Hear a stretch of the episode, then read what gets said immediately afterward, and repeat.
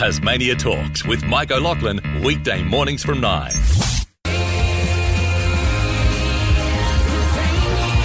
It's Tasmania Talks. Time for our entertainment guru, the wonderful Mr. Peter Ford. Pete, good morning and welcome. Good morning, Mike. Good to be back with you. Listen, it really is sad. I think what a wonderful, wonderful man David Gulpilil. Well, I knew him as uh, David Gulpilil, but he's uh, passing at, at really, well, 68's not that old. What a lovely bloke. Oh, much too young. You know, when you think of the performances he could have given as he got older, and, you know, he was just so charismatic on the screen, and his story was such a fascinating one, you know, to yeah. think that he was just a young boy living on the land and in the Northern Territory, and this director came along making a movie called Walkabout and spotted him, and obviously saw that there was something about him that was going to work in front of a camera, and he got that role. And and overnight, of course, his life changed uh, totally dramatically. I Is was that talking, what started it? I didn't know. Yeah, yeah. He obviously had no acting experience or training of any kind. You know, he hadn't even been to the city, and you can just imagine. I was talking yesterday to Derryn Hinch, and uh, this is going back 50 years ago now, and Derryn was working in New York, and somehow or other he got asked to show David around New York. And at, this point, David was probably 15, maybe 16. And you can just imagine for a young kid who lived on the land in the, Northern Territory, suddenly being taken around New York and seeing those skyscrapers. Oh, yes. It, would be like us going to, to Mars, you know. Yep. But, um, he went on to build up such a great body of work, uh, and he always there was something quite mesmerizing about him when he was on the screen. His eyes seem to almost dance and, and tell a story themselves. And, you know, to think that he's been so sick now for a number of years and he knew he was dying. I mean, he was told in 2017 that he only had months to live and he, course, well and truly exceeded all of those yeah. expectations. I, lo- I just hope he gets a state funeral. I really do. Well, I don't know that it's going to happen. Um, I think there's a, well, to be honest with you, there's an elephant in the room and it's got nothing to do with him being black, but he does have a domestic violence charge against him. Oh. He was uh, in, sentenced to 12 months jail only about 10 years ago uh, for an assault of his wife, which actually saw her arm get broken. Now, she forgave him. He only did, I think, five years in prison, five months in prison, but um, that's clearly a very big black mark mark, yeah, unfortunately, yeah. and and it's you know overall it's such a wonderful picture, but unfortunately you can't pretend that didn't happen. So I think that may be a reason why he doesn't get it. Yeah. Uh, I don't think anybody wants to really say it publicly, but I think you'll find that's the reason why. And also, of course, if if they didn't, if the family wanted it, we don't even know that they would want it. It would have to be in keeping with you know the cultural and religious beliefs that that David has and his family have. Listen, when you see Derryn Hinch next, uh, mention my name and ask how he got the scar on his wrist. Oh, I will. That sounds very intriguing. Well, I see him quite a lot, actually. He's mm. in here. I'm in my little studio uh, getting ready to, to do the morning show, and he's often in here very early doing sunrise, and quite often our paths do cross. Well, just him he'll have a laugh with you. Um, let's talk about Adele. I mean, um, how the world's most popular songstress, if you will, appearing in Las Vegas now. I mean, she must mustn't be short of a quid.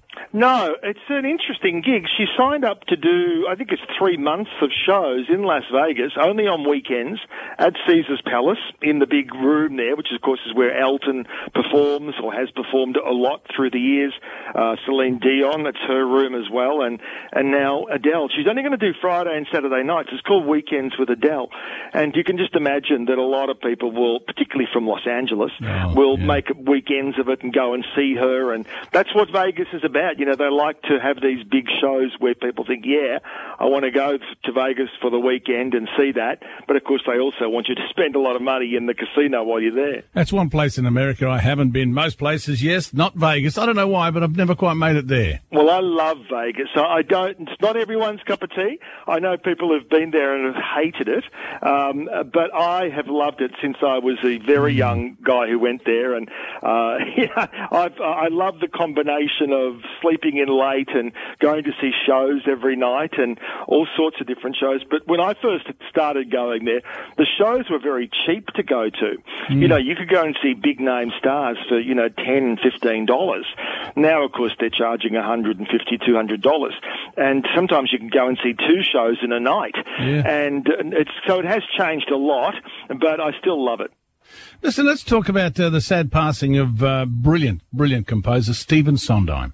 Yeah, well, that's been terrible news for the it theatre really world and the music world over the last few days. He was 91 years old, so it was a pretty good innings, but yeah. he was still working. He was he was giving interviews just last week, and uh, you know people just adored him. It's a very fascinating career because he actually didn't have a lot of commercial success, uh, and yet he's revered as a genius, and his music is adored by particularly people who work in the musical theatre world. Uh, I would defy you to try and find any big name performer in the theatre world who doesn't have a, a Stephen Sondheim song in their top three songs of all time. Uh, and often these are songs that are taken out of musicals, and they're songs often about emotions, they're about love, they're about loss. So they're not always easy to connect. He, he wrote the words and the music, um, except for two very early hits that he was involved in. That was Gypsy and West Side Story. He only did the lyrics, when I say only, he did the lyrics for, for both of those shows and other people did the music. But, um, yeah, he, there's no question he was a genius and the tributes have been fantastic for him.